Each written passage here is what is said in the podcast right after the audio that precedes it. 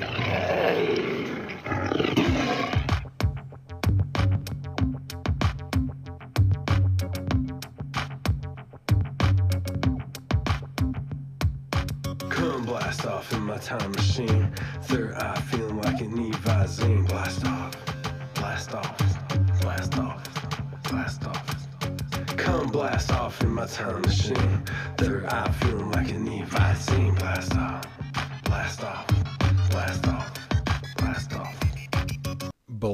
Off on another epic episode of the Hyper Anomalous Esoteric Research Organization podcast, aka Hero Paranormal, broadcasting from the base at La Madre Mountain, just south of Area 51. My name is Ryan, the anomalous ambassador of the airwaves, bringing you an unbelievable, alchemical, ridiculously hysterical, yet 100% truly epic episode tonight. On tonight's episode, we have the one, the only, Juan Ayala. You probably know him from the absolutely amazing Juan on Juan podcast, but he stars on others, such as Illuminati Confirmed, The Occult Book Club, Mensa, as well as My Family Thinks I'm Crazy with Mystic Mark, and a bunch of others.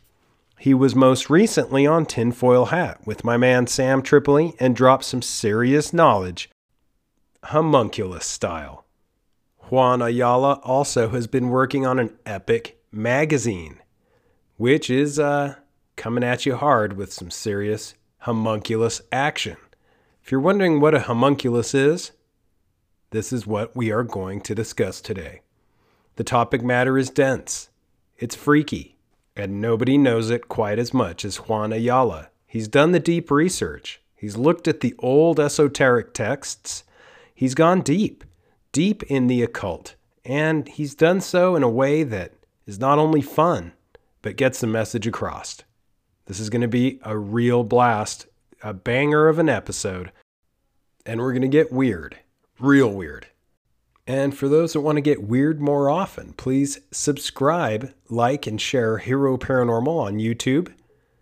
And if you want to see all the good stuff behind the paywall, please subscribe to Hero Paranormal on Podbean. Go to heroparanormal.com or go to Patreon and look up Hero Paranormal. Your support keeps the podcast coming, keeps us delving into the strange, the fringe, the occult, unidentified aerial phenomena, and of course, all the things that interest us. For those that do subscribe, you know what you're getting. And for those that don't subscribe, you have no idea what you're missing. Also, do me the favor of following Hero Paranormal on Facebook and or Instagram. It helps us break through the algorithm. The shadow ban is real. The extraordinary conspiracy researcher Juan Ayala joins Hero Paranormal for a super freaky, wild talk about esoteric miniature men alchemically produced under the strangest of circumstances. It's not just hearsay, the literature is there. He's found it, researched it, and brought it to us. And these aren't just quacks from the past, these are the brightest minds that the human race has ever seen for their times. Homunculus rising. Here it comes. So fasten your safety belts and prepare to blast off with the one, the only, Juan Ayala. Coming from Florida, the hurricane survivor and esoteric MacGyver, Juan, welcome to the Hero Paranormal Podcast. Yeah, what's up, man? We always have issues, but I enjoy coming on your show. Is it the Skinwalkers or what is it? It's something. There's some. I think it's the little uh, homunculuses in the uh, in the system. It always goes back to homunculus. Homunculus or homunculi are three degrees of separation from any major topic, so a lot closer related than you might think. It seems like it. It, it. This is crazy. So this is such an interesting alchemical enigma, How did you first come across the? Let, us explain to listeners a little bit what a homunculus is and how you first came across this enigma and just all the hardcore serious research you've put into it is mind blowing. Well, the the way I came across it was actually reading some Manly P. Hall. I was doing I have this other show called the Occult Book Club where we dissect, break down, read ancient scriptures, literature, older literature, 1700s, 1800s, and I came across the All Seeing Eye with Manly P. Hall, where it's a it's a journal, it's an esoteric journal, which has got a whole bunch of occult topics in it, and I came across one of his topics in it, which was homuncula, homunculus. I think he called it homunculi, and it is a story. I'm going to actually look it up here now. All Seeing Eye.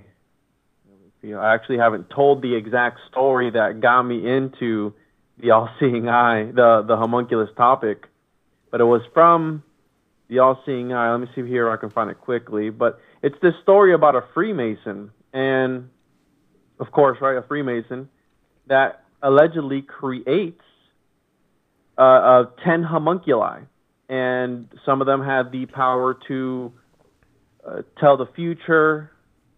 And here we go. I found it here. So winter so this is from 1949. Manly P. Hall was writing about it.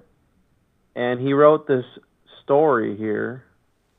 And every time I go on a podcast to talk about it, I go, yeah, let me read the story that got me into it. And I never get around to it, so it's good that I'm doing it now. Nice. And so it's called Curiouser and Curiouser. I guess that's how you say it. And then it's called Department, a department dedicated to Alice in Wonderland. And the the name of the article or the story is called Homunculi. And this is Manly P. Hall, by the way, one of the greatest. I think he was an occultist. Some people say armchair occultist, but I don't know. And usually, when these guys are studying the occult, for some reason, they live for a very long time. These guys are living up until they're 90 something years old. And Manly P. I lived to almost 90 years old. He was murdered, by the way, but that's for one of the podcasts. For sure, suicided. yeah, yeah, exactly. He was definitely taken out. So it's this story about Lord Kuf, Kufestein, and he was this guy, right? Uh, typical Faustian pact, Saint, uh, uh, Count of Saint Germain type of guy, where uh, what did you know? John Dee. He, he was conjuring with the evil spirits, and he made a pact with the devil, the Faustian pact, for all the knowledge that there was. And he was intrigued with, obviously, the alchemy and what really makes this this story or this topic so interesting is because you have various things going on at once. You have the story of the sci-fi fiction uh, idea of creating life from nothing, and then you have the other aspect of it of the grimoire, the medieval grimoire magic that really. If you start looking into some of these grimoires, dude, they're so wild and so out there that really makes you think. How I said, on an, uh, I think it was Tinfoil Hat, where there was a guy who was actually testing this out. Right? It was like, hey, if you get, you know, if you spin around three times, do a backflip, turn your shoe upside down, and and sit down crisscross applesauce, you might summon Mephistopheles. There was a guy who probably tried to, you know what I mean? There's, mm-hmm. I feel that with it goes back to Pythagoras, where if all is number, it's hinting at a binary code hinting at a program or hinting at some sort of program that's going to uh, eventually and it's going to have some sort of glitch within the matrix and i think that that's what this type of magic is i think it's glitches in the matrix if you will and i know we did the NPC episode and i think we talked about it about being in the simulation but i do think that there's a way to override that and I believe it's a lost technology. I know you refer to it as an elemental technology. I, I do. I'm on that same on that same boat. So we have this Count of Kufestein, which he was he wanted to know everything that there ever was, right? And he was doing deals with the devil allegedly, and so he had met a, a high French Mason. He was a Rosicrucian. He was all this all this stuff and allegedly he had in the Masonic Lodge. I'm going to read it here. The alchemical magical formula seemed to have been successful, and the Count and Abe generated ten mysterious little beings. Each of the creatures, as soon as it came into life, was placed in a bottle filled with sanctified water and tightly sealed. The ten homunculi consist of a king, and this is where it gets weird. The ten homunculi consist of a king, a queen, an architect, a monk, a miner, a nun, a seraphim, a, a knight, a blue spirit, and a red spirit. Mind you, this is alchemical. So you have the monk, you have the priest, you have all that stuff in there, which could be code name. This is what you look at all these alchemical plates where it has like weird, weird things in the paintings, in, in the in the engravings or whatever it is, and it was all code because I believe that there is a metaphorical sense to everything and there's a, a literal sense. And and and this particular topic of the homunculus, I think there's two things going on. I think there was an actual practice of it, as well as a metaphysical, and we can get into the into the two. But this guy made ten homunculi, and it continues here. Uh, Kammerer is not entirely precise in his description, but it seems that the homunculi resembled perfect little human beings, about ten inches high. One of the descriptions suggests that they were visible at all times, floating like undines in the large bottle. In another place, however, it appears that these creatures would fade from sight in the liquid and only took form when commanded to do so. Count John was not satisfied with these tiny forms, and a further ritual was undertaken, which caused them to grow to a state of maturity in about four weeks.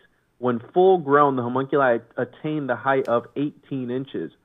So again, this weird story of this guy with with a partner. They're in a lab, you know, mad scientist, and it reminds me. This is what inspired Frankenstein. Mary Shelley's husband, I can't recall his name at the moment, but he was allegedly reading these alchemical scriptures and these alchemical texts, and he was fascinated with them. She was allegedly an occultist too. So this idea of I don't want to say interbreeding, but but transmuting fiction into reality, we see that all throughout occultism. You have Crowley writing about the moon child, which is another form of a homunculus too. We can talk about that a little bit. But uh, these people were again, the you know, back to Mary Shelley and the, the the Frankenstein. They were transmuting fiction into reality. They were telling a quote unquote fake story, but it makes you think.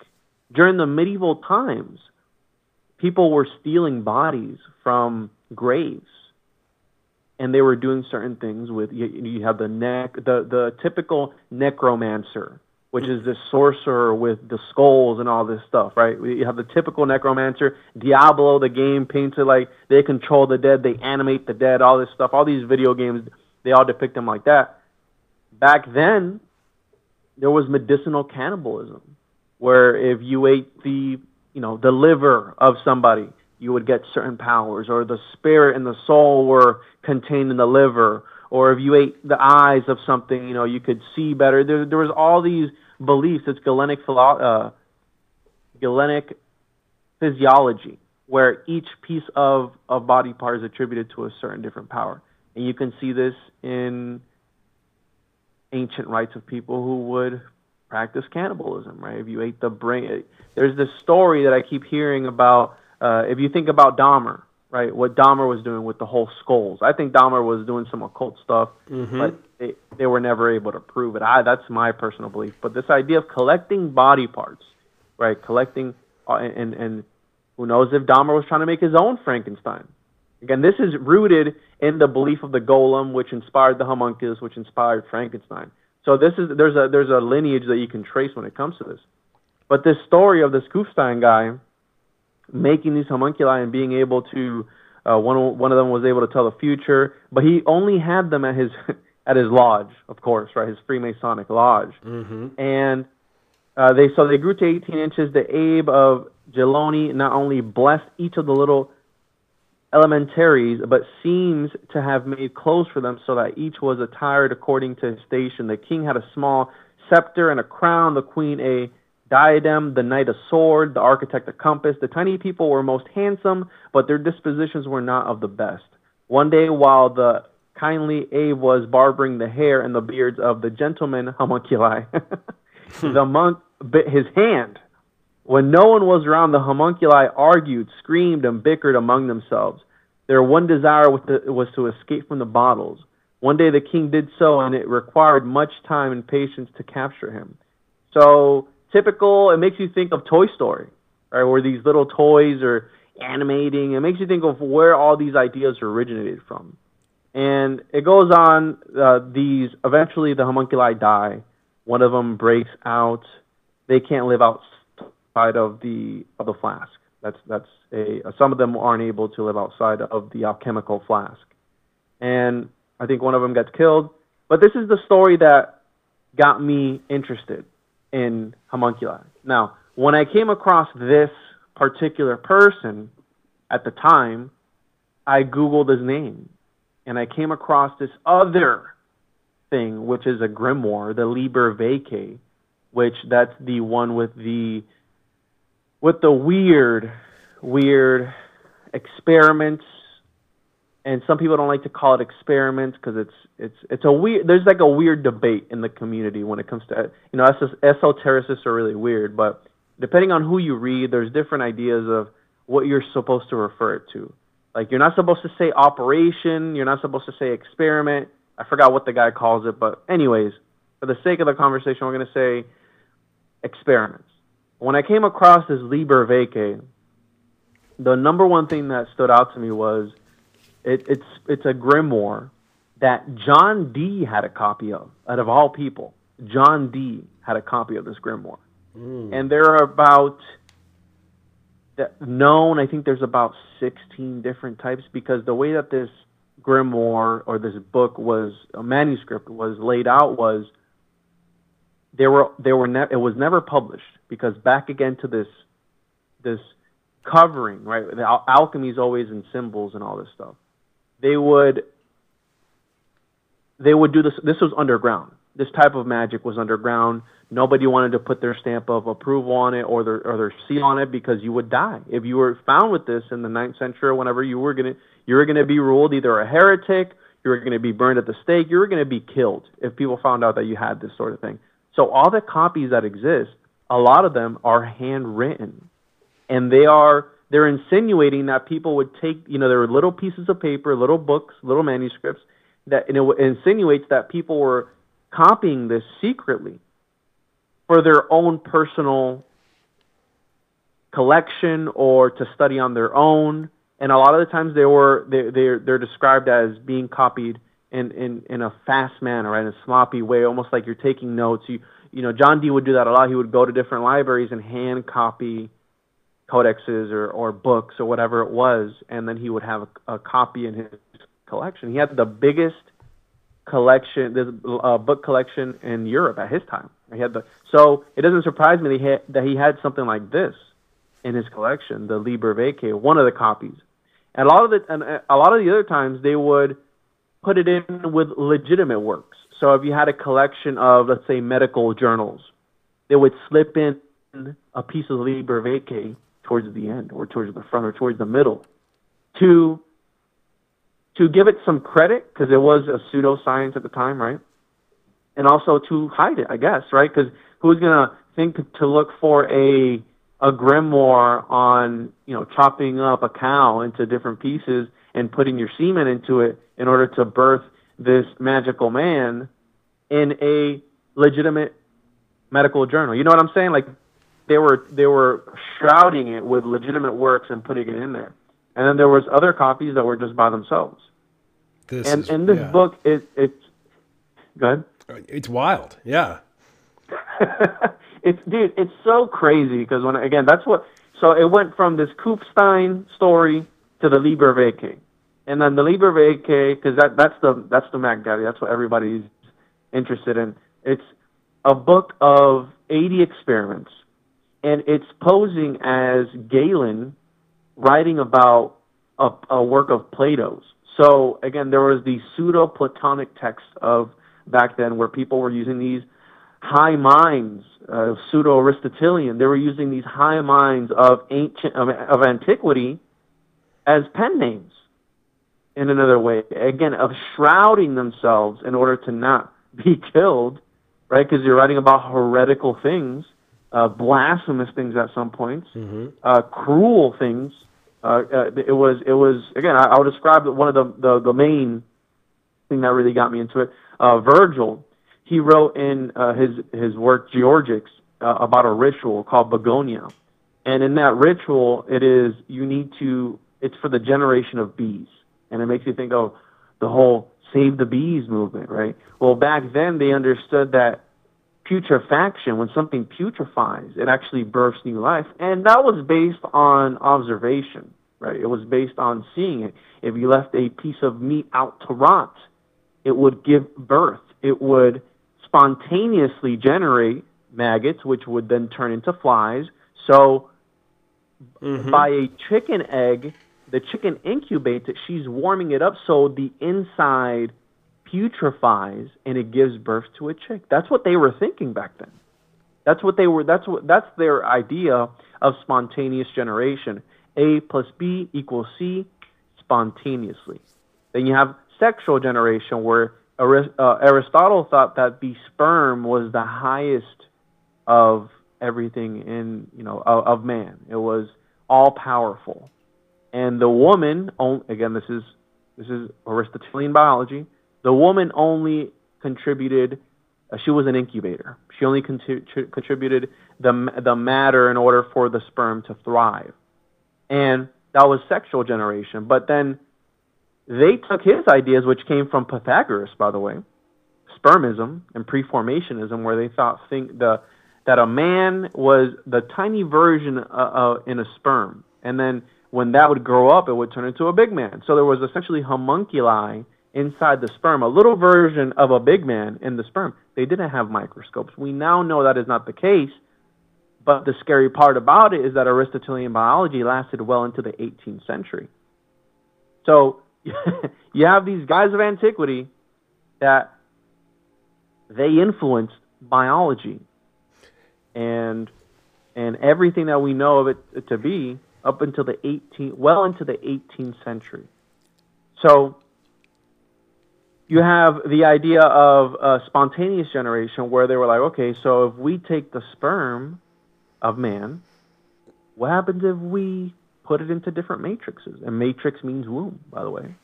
If, and if you think about it, uh, uh, Neo was kind of sort of uh, he was a synthetic human being, but again he could count as a homunculus in a way because he was he was artificially grown.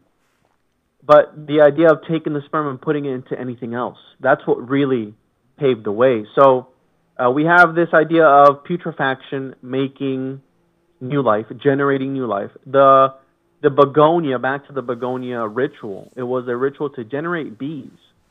And what you would do is you would beat, you would, and this is kind of graphic, but you would kill a young cow, two years old, they said, and you would beat it with whatever you had. Right? You would beat it to a pulp without breaking the skin. Okay, that's the most. You need to beat it without breaking its skin. Now, when you do that, you let it sit, and you come back after. I believe it was 40 days in that particular one, and you would have bees inside of the carcass. Would be birth bees. Uh, you can find accounts of this in the Bible. I forget his name. I think it's Jansen or something like that, where uh, they they kill a lion. They come back after 40 days, and the lion, in the lion, there are bees. After the fact, this is the Bible. But again, from Greek thought, you know, they're they're being inspired by those before them. So this bugonia ritual, a lot of scholars said, hey, that's not literal. You know, beating uh, a cow to a pulp without breaking the skin, that's maybe it's metaphorical. But there's probably that one guy who tried it. There's that one guy who's going to come back and be like, you know what? I'm going to see what happens. Mm-hmm. You know, I live in I live in the boonies. I'm gonna not probably not gonna get in trouble for this. And I'm not saying I condone animal violence or anything, but it, there's like there's gonna always be that guy. There's always gonna be the Florida man to try it out. Now, fast forward to the Liber Vaccae, which is 9th century, 9th, 12th century. Depend. There's there's various versions of it, and it, it's written about in the Picatrix, which is one of the greatest grimoires and grotesque grimoires of all time. Uh, the Picatrix. Uh, it's referenced in there. So in the book, they're posing as Galen writing about a pseudo-Platonic text, right? They're they're posing as if if it was Plato's work, the Plato's work. Obviously, we don't we know it's not his work. Mm. And in that, there's 80 experiments. There's 40 minor and 40 major.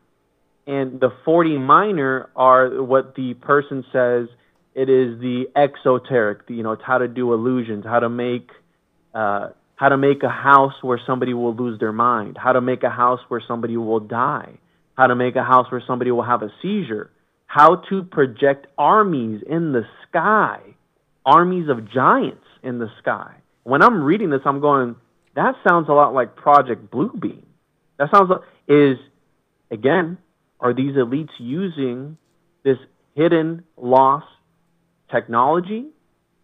Or are they using satellites if you want to go with that Earth model, if you know what I mean? Mm-hmm. You know, so it makes you think, okay, that sounds oddly specific of, you know, projecting armies in the sky, projecting giants in the sky. That's kind of weird. Uh, there's how to make lamps that don't turn off. And then when you get to the major section, which is the more esoteric and occulted, and this is where the homunculus recipes are, and where the there is the fourth experiment of the first, I believe, first or, or last four. The fourth experiment, and and the reason that the book gets its name, the Liber the Book of the Cow, is a a recipe, an experiment similar to Bugonia, except in this one, you are supposed to. I believe architecture plays a big role when it comes to magical workings. If you look at religion, uh, for example, I'm Christian. I don't practice anymore, but coming from a Christian perspective, when you go to church, it, it's looked at as a holy and sacred place. Well, I believe that when you set up a magical practice or experiment, the architecture or your setting, right, your set and setting plays a critical role. It makes me think this this this experiment makes me think of Crowley and his Abramelin workings, where he was had to have a house facing a certain direction with a certain number of windows on a certain side, and you do your magical ritual based on that, right? It's a very specific. In the Liber Vaccae, it tells you you need to have 40 windows on one side of the building. You need to take a cow. Again, it's very graphic. You cut the head off. You drain the blood. You sew the head back on. You plug its orifices, and you anoint it with after after uh, putting in your seed, if you know what I mean, your mm-hmm. sperm mm-hmm. into this animal. In some other cases, you do need to penetrate the animal. It is bestiality. Again, very dark, very ominous, very nasty. And I think that's why everybody likes this because it's it's that true crime, right? The gory details that nobody really talks about. Uh, you know, I'm bringing them up and and deocculting them and bringing them to light. So there's various versions. In order to, uh, I'm going to talk about the generation of bees in the Liber Vaccae. Uh, you're supposed to take a cow, you you kill it, and then you're supposed to beat its body with the biggest dog penis you can find. Mm. And yeah, dog penis. Okay, that's that's that's the kicker. Uh, but it makes you. It made me think when I was reading. I said, "How would you know if you have the biggest dog penis? How would you even go about finding the biggest dog penis around?" Mm-hmm. So, long story short, you need to take a dog penis and you beat the cow to a pulp, similar to bugonia, and uh, after a certain amount of days, you're supposed to lock up the cow in this house, and every now and again, you're going to throw powdered bees at it until uh, you get live bees. And then if you do it backwards, you get a live cow. So again, it's very weird, but then it's it gets you the recipes. It gives you the recipes on how to make a homunculus. What the what the author calls a rational animal, and a rational animal is again this chimera, this thing where uh, you know growing up, e- even in ancient scripture, you have Adam and Eve. They were you know Adam in the Talmud is a golem. He was made from the dirt, from the clay, and uh, you know it, it was a Prometheus makes man out of clay. in the story in the Genesis story, again uh, from from the dust or something like that. Anyways, uh, and, and, the Anunnaki, again using the womb of the Anunnaki and the sperm of a some sort of Homo sapien, uh, again insinuating this idea of this artificially grown human has been around since that time. Now, uh, in the Liber Vaccae, when it talks about the homunculus recipe, you need to, again, same thing, a room with a certain amount of windows, a house with a certain amount of windows. You're supposed to behead the cow or you, right, a, a a sheep or some other type of animal. Uh, there's another one where you use a monkey. There's another one where it's an unnamed animal.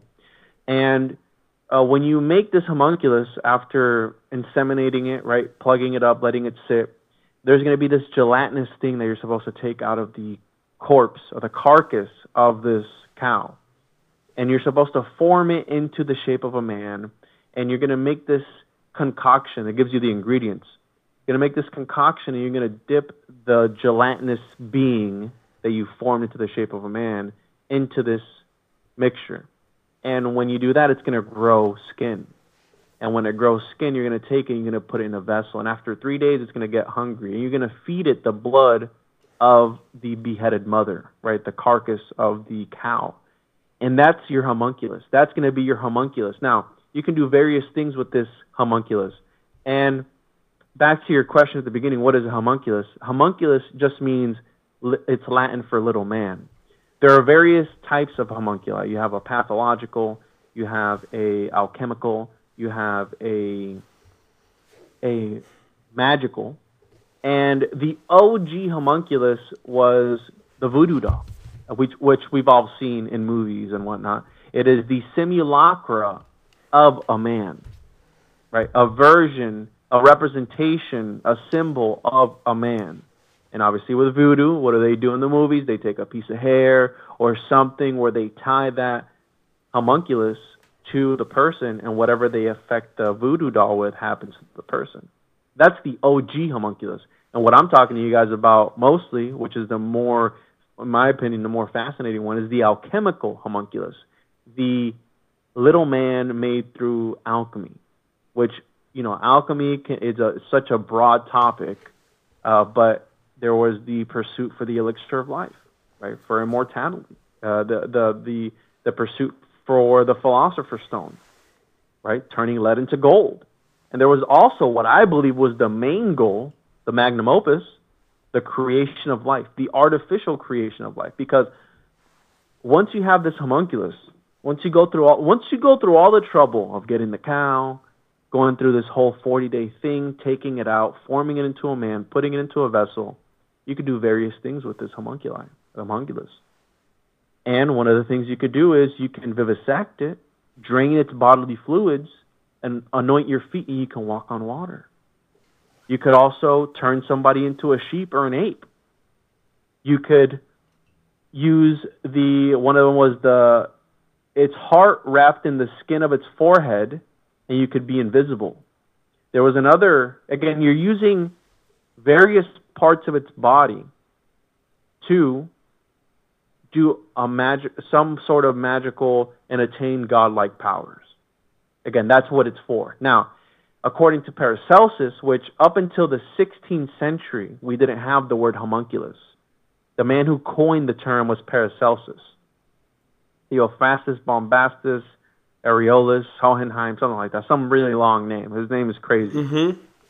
Paracelsus, he was a very uh, peculiar person, uh, perhaps homunculus, because he was only five feet tall, and there's a lot of stories pertaining to this guy. This guy was doing public book burnings at his time.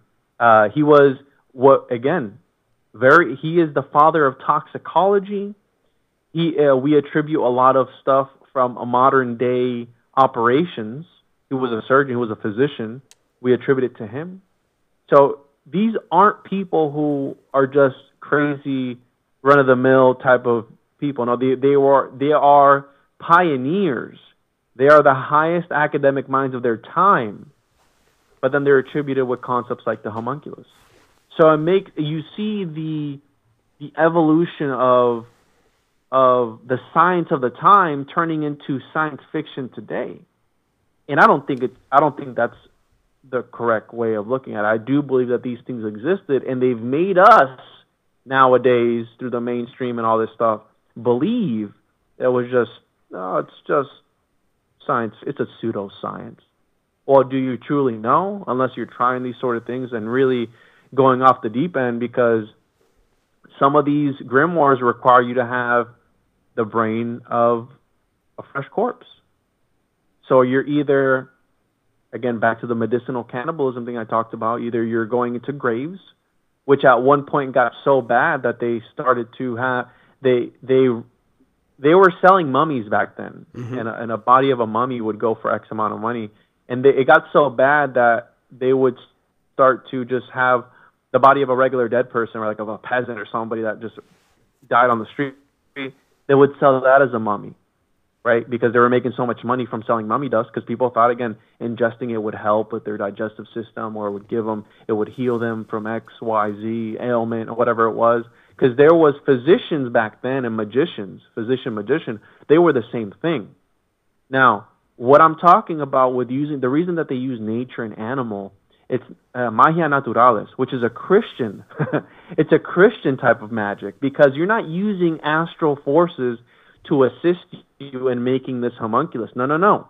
You're only using what nature, not uh, uh, naturalis, what what nature has given you, and only speeding up the process, or vice versa.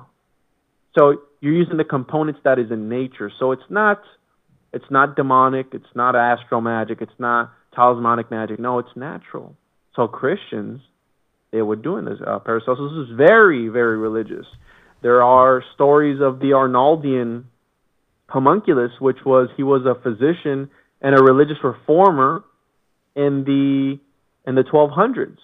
And there's a story, there's stories because this entire topic gets into the ethical parts of it. You know, the the first human was cloned in, in 1997, I believe, and it, he was half man, half cow.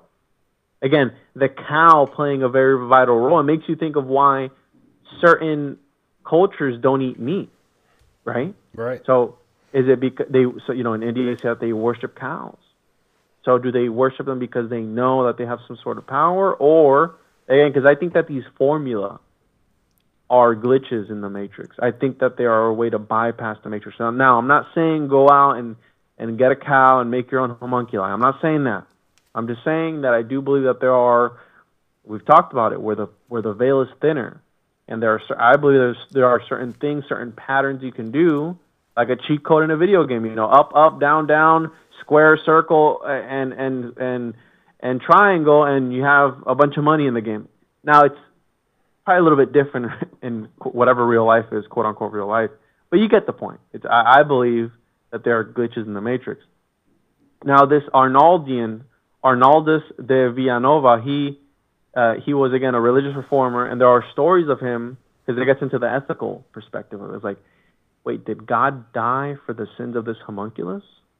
This uh, the Arnaldian homunculus, he would again make an alchemical man, an alchemical little man, a homunculus, and as soon as it was born, he would smash the homunculus and kill it.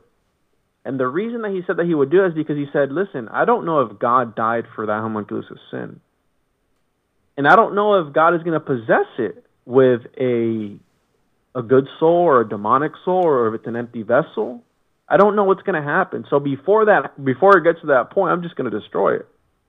So you have this guy, allegedly he was an alchemist, making homunculus and just killing them as soon as they as soon as they became alive. So again, there are various stories, and it being a vessel, there is there is a scholar, David Pingree where he believed that the Liber Vaccae was the most flagrantly demonic uh, grimoire that there ever was, and he called the homunculus an artificial demon. So you have people on both sides of the fence of like, hey, you know, you have the crowd that says, hey, you're not using astral magic, you're not using outside influences or entities in order to make this creature. You know what I mean? But then you mm-hmm. have the other guys like, no, that's that's an artificial demon. You know that, that that's a, that you're creating uh, an abomination. You're not supposed to have that. You know that's not God didn't make that. You know I mean there there are uh, they call them uh, Jabir, which is J- uh, Jabirian uh, concepts, phys- uh, physiology, I think it is. Uh, anyways, the Jabir- Jabirian corpus, which is uh, Jabir bin Hayyan, which is the father of chemistry, he was writing about homunculus, allegedly. Now, somebody called me out on one of the comments one time. They were like, "That's not true. You, if you don't source, uh, cite your sources, I don't believe you." The only thing I have to say to that person is, you obviously haven't looked far down the rabbit hole enough to find the information I found on this guy. But uh, there are over 3,000 works attributed to this guy. This guy was a super prolific writer, and he was the father of chemistry. Okay, he is the guy who came up with the acid that's in your batteries, in your car battery today. Okay, so these aren't guys that are just sitting around mixing things. No, these are the highest academic minds of their time. Okay, and they're messing around with this. So this Jabirian guy talked about how uh, he could make good homunculi, right? Because you know very religious. He's like, hey, listen, any other homunculus is demonic, and yes, there are various things that you can mix in nature to call what to what he termed. Trying to think of it now, but uh, and quote unquote animals that we haven't seen before. So I think that either they were trying to make these mythological creatures, like the griffin or the minotaur, which you see half man, half animal, the centaur, whatever. What I think that they were trying to attribute that to homunculus. Now, uh, to fast forward it and to make it a little bit more relevant, because uh, again, it's a very deep rabbit hole. There's no way I can cover this in, in one hour. You know, mm-hmm. just, this is a this is a two and a half hour presentation if I if I present it from the very beginning. But to relate it to modern day, because that's that's where I really want to take it, where Aleister Crowley, Crowley, however you want to say it, whatever floats your boat, he was writing about this sort of thing. In 1916, 1917, he wrote a book on how to make a homunculus. Now,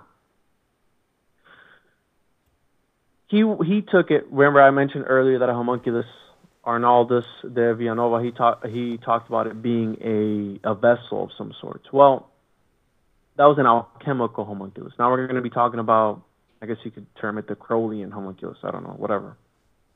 But what Crowley thought a homunculus was, he believed that up until the second month of gestation, after a woman became pregnant, the fetus was just a vessel, and you could invoke whatever spirits you wanted into that body, into the into the fetus, and it would grow up to be a perfectly healthy baby, except it would have the spirit of this corporeal being in, inside of it somewhere. Now he he he specific he was specific about the instructions, which I'm sure the elites, right, the Illuminati types, the lizard be the lizard people, whoever they are, I'm sure that they're reading the same things that I'm reading on the internet about the Arnaldian homunculus and and the Paracelsian homunculus and the Jabirian homunculus because there's different variations. I'm sure that they're aware of the Liber Vaccae but I believe that magical systems are meant to be modified to fit whatever operation that you're trying to do. Now, uh, Crowley did just that. He didn't talk about an alchemical homunculus. No, he said you take a man and a woman, their astrological signs and their horoscopes need to be aligned to X, Y, Z. They're supposed to uh, coitus, right, uh, for X amount of time when the moon and the planets are all aligned astrologically Mm. And when she becomes pregnant, you're supposed to keep her in a circle and, and various operations, and you're supposed to invoke certain spirits at certain times. Now, you're supposed to do this in the middle of the desert, where he says no rational human soul is there to incarnate again. I don't know what he means by that, but that's what he says in the middle of the desert. And again, it's going to be born. It makes you think of Rosemary's Baby, right? All these movies about giving birth to the Antichrist, whether it's like a a, an, a really ugly looking baby or if it's uh, you know the energy. Uh, you, you have Parsons, which I believe in, was inspired by Crowley. Obviously, he was a Crowley follower. Mm-hmm. Parsons with his Babylon working, he was doing the same thing, trying to bring forth a homunculus. But for him, it was a femunculus, which is a woman, right? The scarlet the Whore of Babylon. Uh, you know, again, because he took a Crowleyan magical system, right? A Crowley's Amalantrah workings, Crowley's uh, the, the Chiral workings, whatever he was doing, he took those systems and he tweaked them to his own, whatever he wanted to do. We have Enochian in there, which is from John Dee Edward Kelly. We know that Crowley was a big fan of theirs. He thought he was the reincarnation of Edward Kelly. But they're taking these systems and modifying them over and over and over again. And then you have Parsons, who allegedly tried to make a homunculus, and he allegedly did make a homunculus, which is Margie Cameron. Uh, but towards the end of his life, he didn't believe that she was the reincarnation. But Margie Cameron then took that idea, and she even came up with a cult called the Children, where they tried to make an interracial moonchild, which is Crowley's version of a homunculus. And then Crowley later on had his his book published, The Moonchild, which is just about that, about two different two, you know, white magician and a black magician, magician fighting over a, a child. And in that book, he talks about how the Greeks, which because this idea comes from the Greeks, they would they were very particular when a woman was pregnant of what she would watch, what she would eat, what she would listen to, where she would be. So this idea again is is rooted much much further back than than we believe. And again, the Greek times you had eugenics, certain only certain people were allowed to to breed together, mm-hmm. right? Which that's also related to the Illuminati and these elites. But fast forward to Crowley, Parsons, you have all these guys, and if you look at Epstein, right, modern day, it's, it's tied to modern age as of recently. Uh, uh also, they, they allegedly they tried to make a homunculus at the Trinity site, the first atomic test uh, there was a the big jumbo, gumbo, whatever the big container was named. Mm-hmm. They allegedly had in there uh, what they were trying to radioactively, uh, allegedly, right, radioactively make a homunculus within that. And mind you, the the guys before the you know the fathers of that were Parsons and his whole group of people. You have Oppenheimer in there, which Oppenheimer and uh, no, Wernher von Braun was in touch with, with Parsons. But anyways, these guys were all in bed together. They're all from cut from the same cloth. And they were, you know, I believe that Parsons at least was was an occultist, a heavy occult, one of the greatest occultists of all time, probably. And uh, anyways, they try to make a homunculus radioactively with the first, and it's at the Trinity site, right, which is funny, uh, which is along the 33rd parallel, which is also New Mexico, the land of enchantment. so you have all these weird things going on, and not too far away in New Mexico from that site is the former Zorro Ranch of Epstein, which I think I, I believe is still owned by one of his uh, sub companies, uh, where they were trying allegedly were trying to get that money to pay off victims of at this place the Zorro Ranch that had, I believe it was at one point 33,000, check this out, 33,339 acres, I believe, at one point, or square feet, square feet, I'm sorry. Mm. It was 33,339 square feet, which is weird.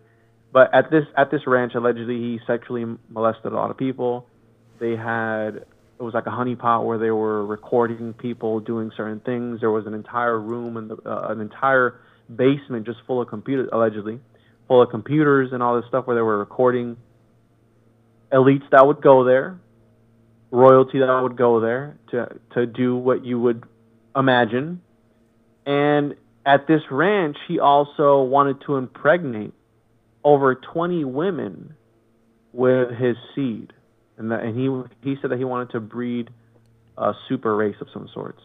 But if you look at the aerial view of this area, the, the, the house, the ranch, there's a labyrinth. And now that's that ties into the instructions given by Crowley of how the impregnated woman needs to be. Mind you, this place is in the middle of the desert in New Mexico, the land of enchantment. yeah. In the middle of nowhere, on 10,000 acres, in the middle of nowhere, nested away in the middle of the mountains. And this guy was trying to impregnate 20 women at once. I believe he was trying to make some sort of moonchild in order to invoke this energy into the world, right? To bring on these new eras, these new ages that they believe, the apocalypse, whatever it may be. And if you want to, if you want to, if you really want to stretch it out to go even further, Look at what the Kardashians are doing. I'll, most of them had surrogate births. And mm-hmm. if you mm-hmm. want to really go there, a, a, hermetically sealed vessel can also be a woman. You know what I mean? Mm-hmm. If if there is no, it gets very heretical and blasphemous. But there are other theories related to this where uh, I believe that they are trying to have their children born on certain astrological alignments in order to invoke certain astrological powers or whatever. It, it all goes back to alchemy, and the the reason I say that is because I was watching the Kardashian show for research purposes only, of course, and when I was I was with my wife, I wasn't by myself. When I was watching the show with her, they were boasting about how the baby boy was going to be a Leo and they were like he's gonna be a Leo. Well, it makes me think of the alchemical drag, the alchemical lion that eats the sun, right? Al- alchemically speaking. Mm-hmm. And Leo, if you look at the aspects of Leo, they're you know they're outgoing, they're charismatic, you know they're they're they're out there, they want to be at the forefront. Which, hello, keeping up with the Kardashians, everybody's they're mining your energy. You know, you're giving into the, these egregores, these witches that don't seem to age, right? They're, they're freaking they're alchemists, whatever. But I think that they are they were also trying to uh, they they are also are doing this sort of magic in a way, in a way because again, and how I said these magical systems are meant to be they evolve over time in order to fit whatever you need them to fit at whatever point in time. So you don't have to adhere by the ninth century grimoire. No, no, you can take some of those aspects and switch it around. And I think that's why the magic is less potent nowadays because it's like a game of telephone where they've gone through so many iterations that the original source of the magic isn't what it used to be, so it's not as potent as it used to be. If you get what I'm saying, where it's it started super, you know, the the uh, the magician, the sorcerer that came up with this idea at first, he had it on point. You know what I mean? they were doing what they needed to do at these at this time, and then their contemporaries and the people after them that are reading these books that are that are written down in a hurry. You know, they're missing steps or they're skipping steps or whatever, and you get a whole different. It's again a game of telephone, and not only that, but uh, when religious figures of the church or whatever religion would copy down these grimoires, they were omitting and changing up details that they found too heretical or too blasphemous to keep in that text. So, how much it makes you think of all the religious scripture? How much of it has? It's his story for a reason. This ties into a lot of things. If if the church ruled it blasphemous or heretical, they weren't going to write it down. So imagine all the things that they didn't write down from these grimoires that were part of the of the processes that that were just omitted because somebody thought it was too you know, wouldn't fit their narrative. And you can you can say that about any religion or anything in history. The victor of spoils. Whoever is there to copy it over and and keep that that lineage of information going, they're gonna have full control over it. You know what I mean? So, um, I'm sure there's a lot of things that we're missing. A lot of these texts are fragmentary. Uh, there are various various translations, uh, and again, it, it, it's a very fascinating topic, and I've when you look at certain things in modern time, you go, okay, well, there's CRISPR technology. You have Bezos trying to find the elixir of life on, on some article that I saw where he's trying to live forever. There are people freezing their bodies to, you know, cryogenically freezing themselves in order to come back later. So they're in a way practicing alchemy. You know, alchemy is not dead. It's only changed names.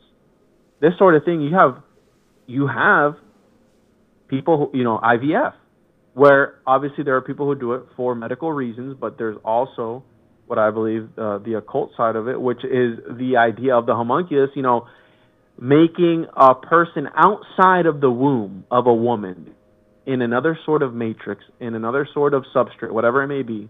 They're doing that today. Mm-hmm. They inseminate the egg outside of the womb and they inject it back into the woman.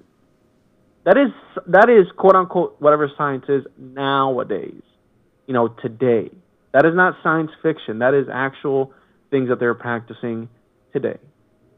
So this idea that the homunculus is too far fetched or whatever it is, is maybe from the occult perspective, but if you really think about it, they're still making homunculus today, and they're if you look at it from the the thing that just locked the world down not too long ago, that's a sort of of chimera, right? Where they're mixing together certain certain things together, right? Not to say it, but they're mixing together certain things to get a chimera. There, there's talks of of in in the Ukraine not too long ago, those super soldiers. I don't know if you saw that article where they were talking about how there were these super soldiers, and oh, why were they attacking Ukraine? Oh, because of the biological labs over there, right? Mm-hmm. so, what is gain of function? All these things. It makes you think, like, hmm.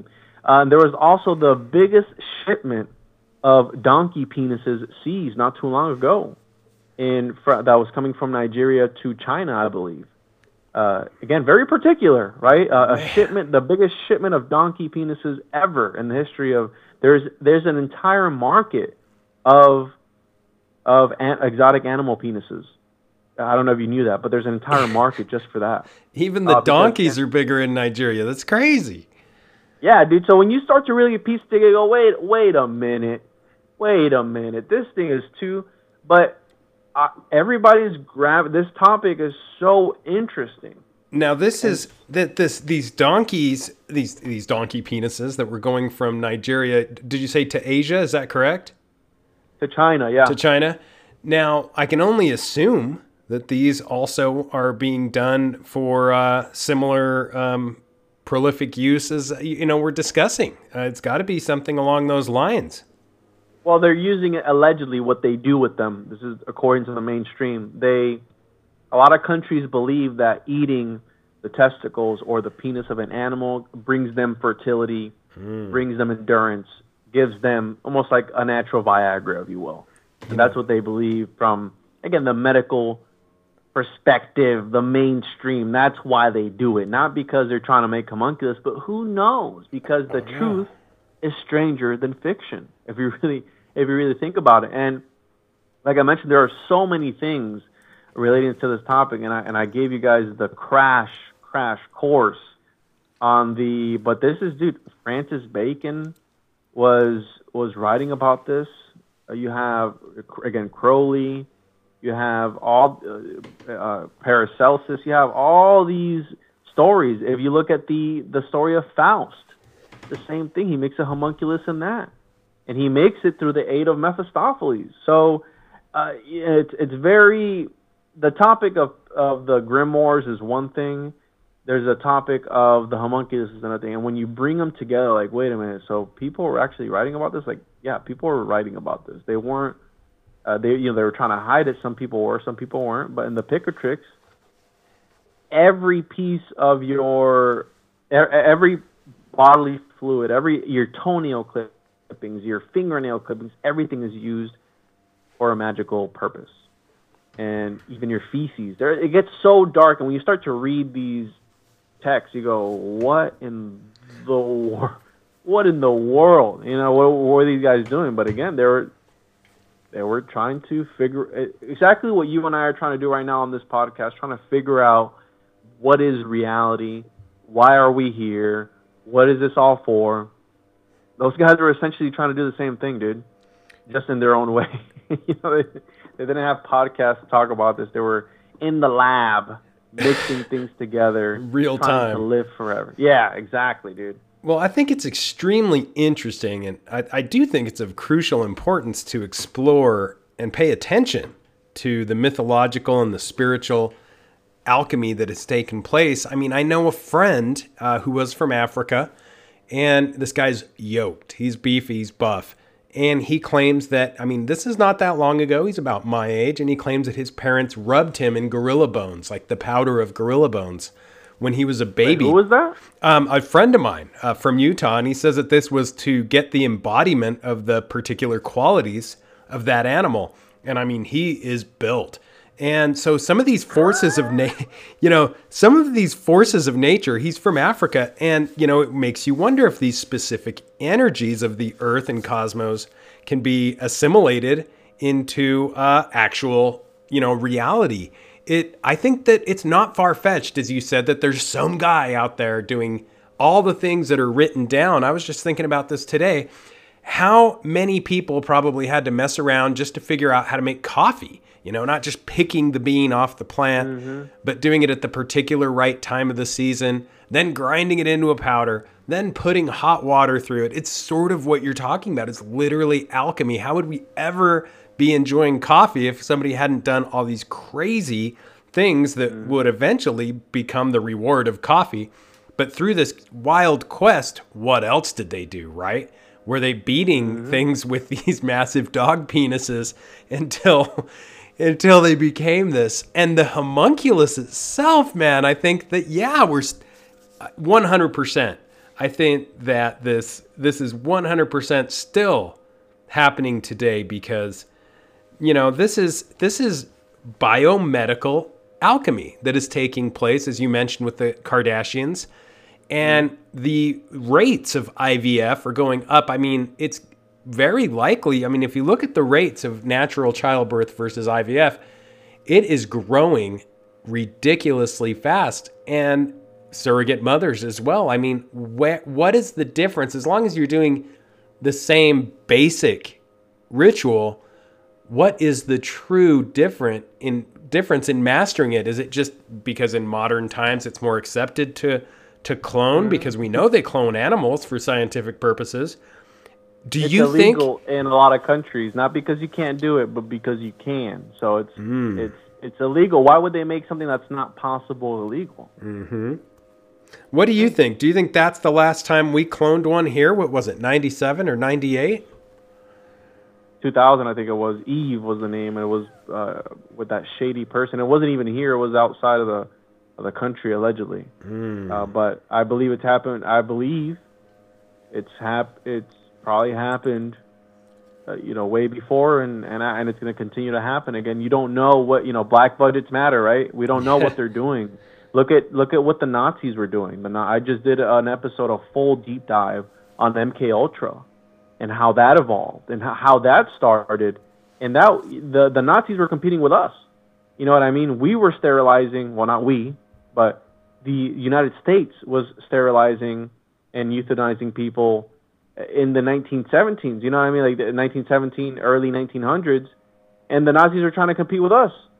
Mm. Like, hey, we're trying to beat your numbers over there. It's like, wait, but if you look at the the source of it, Pythagoras was actually the one that that came up with the eugenics, and that makes you wonder why Freemasons and a lot of secret societies revere Pythagoras and Plato, Republic, he got his idea from Pythagoras.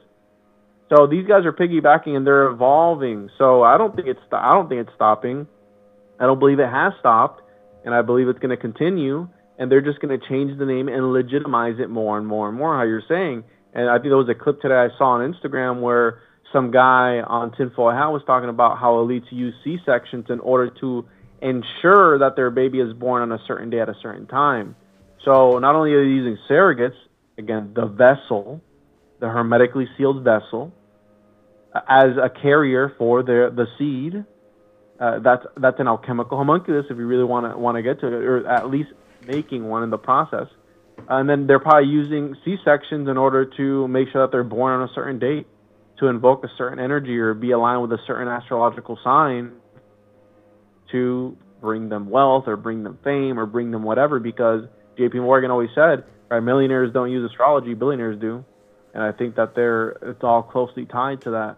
And this aspect of the homunculus is uh, part of the puzzle. It's part of, and it sounds really dark and ominous, but I do believe it's it's part of the puzzle. It's it's part. Not saying that people walking around homunculus, but uh, the concept, right? Yeah, I don't think the concept is that far fetched from a lot of the stuff you see uh, you know, we were talking about skinwalkers jokingly, but re- realistically, a lot of that necromancy of robbing graves is deep, deep in all of the texts having to do with all the rituals. And kind of along those lines, something really strange that I found in a small uh, dark shed there at Space Wolf Research was a literally a bucket, one of those massive uh, 50 pound or no, not even. It's like the massive, uh, not buckets, barrels.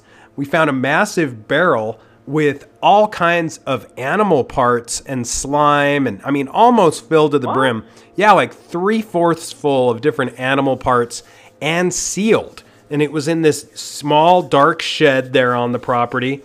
And I mean, it was, Whoa. it just made me think, like, what is this? Is this some kind of ritual?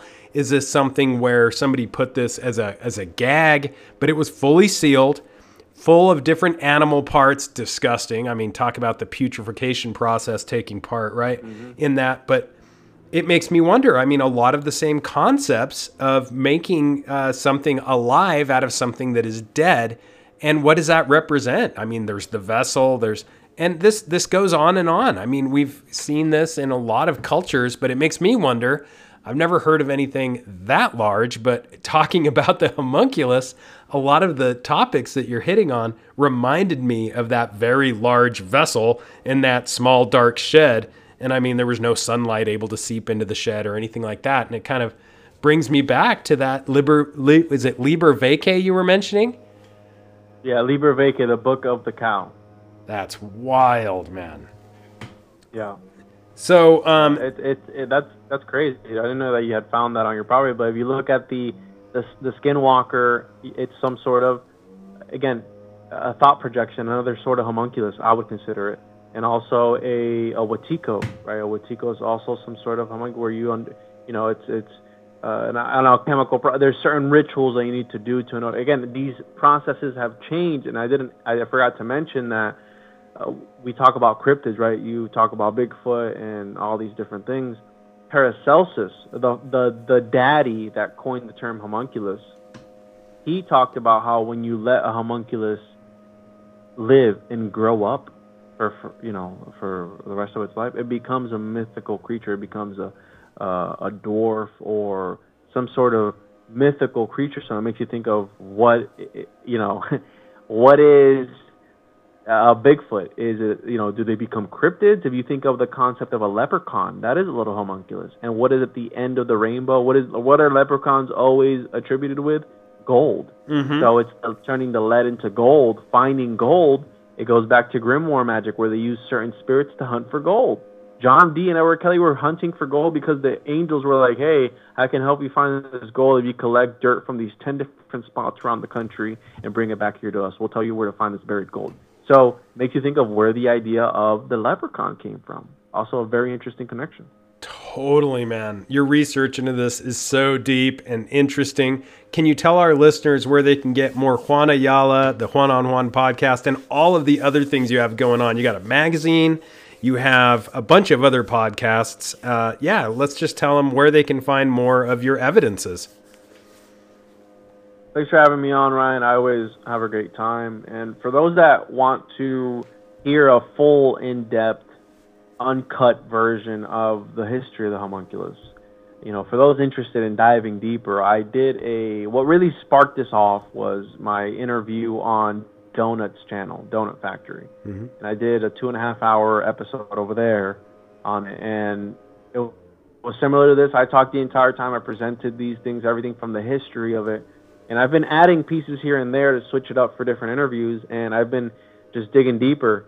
Uh, you can find me at the podcast.com, at the One Podcast on all social media platforms. I do have a publication, The Occultist Monday. You can find it on my website. It's a journal. I call it the Armchair Occultists Reader's Digest. I write about esoteric and occult topics in there. I've written about the homunculus. Uh, and again, I, I go on in depth. I can add quotes, I, you know, things that I'm not going to be saying here on an interview because it would just take too long. But long quotes and just just a more in depth and and written, you know, for from a scholarly point of view. You can find all my work at theonepodcast.com. And yeah, my podcast is anywhere. I have a YouTube channel. You can find the YouTube version on there. And yeah, I appreciate you having me on. And I really, I, I really look forward to see how the field of homuncology. I'm at the forefront of it, right? And I want to see how it develops over the over time, because people really seem to be gravitated towards this weird, just uh, kind of sickening topic. And I, um, I'm really happy people are enjoying it. Yeah, I think it's so cool, man. You are doing a great job of it. And Uh, keep it up because it's so it's so interesting how it just mixes everything the esoteric sciences and mysticism ancient medicine herbology theology. It all comes together and alchemy man. It's just the coolest. Thanks so much for coming on. Thank you, Ryan. there it is. Juan definitely went deep on that one. Alchemical tradition and literature. What is it? The homunculus so much to dig into, so much to unpack. And no matter how deeply we think we may have gone, the deeper meanings to analyze are profound using the concepts we've discovered.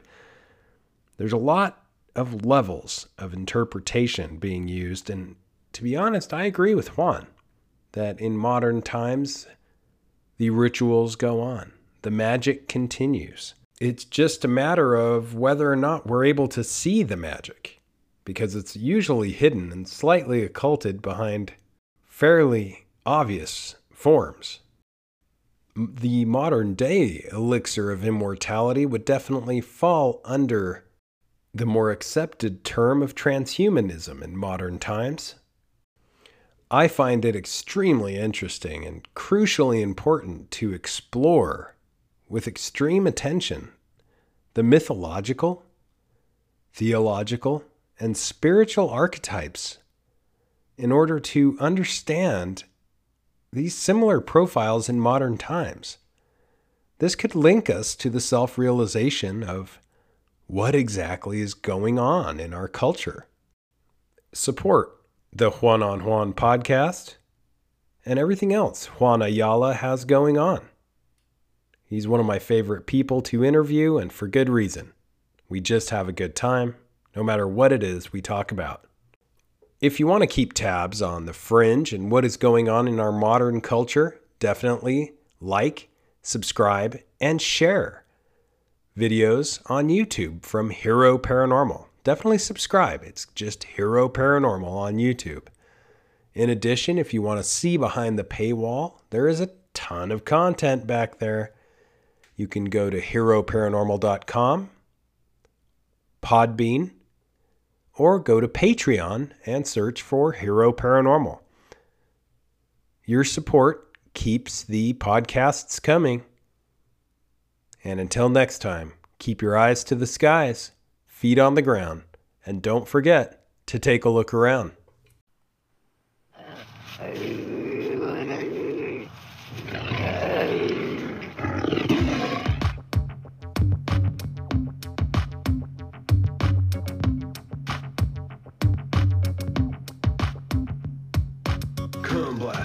my time machine. Third eye feeling like an need Blast off, blast off, blast off, blast off. Come blast off in my time machine. Third eye feeling like an need Blast off, blast off, blast off.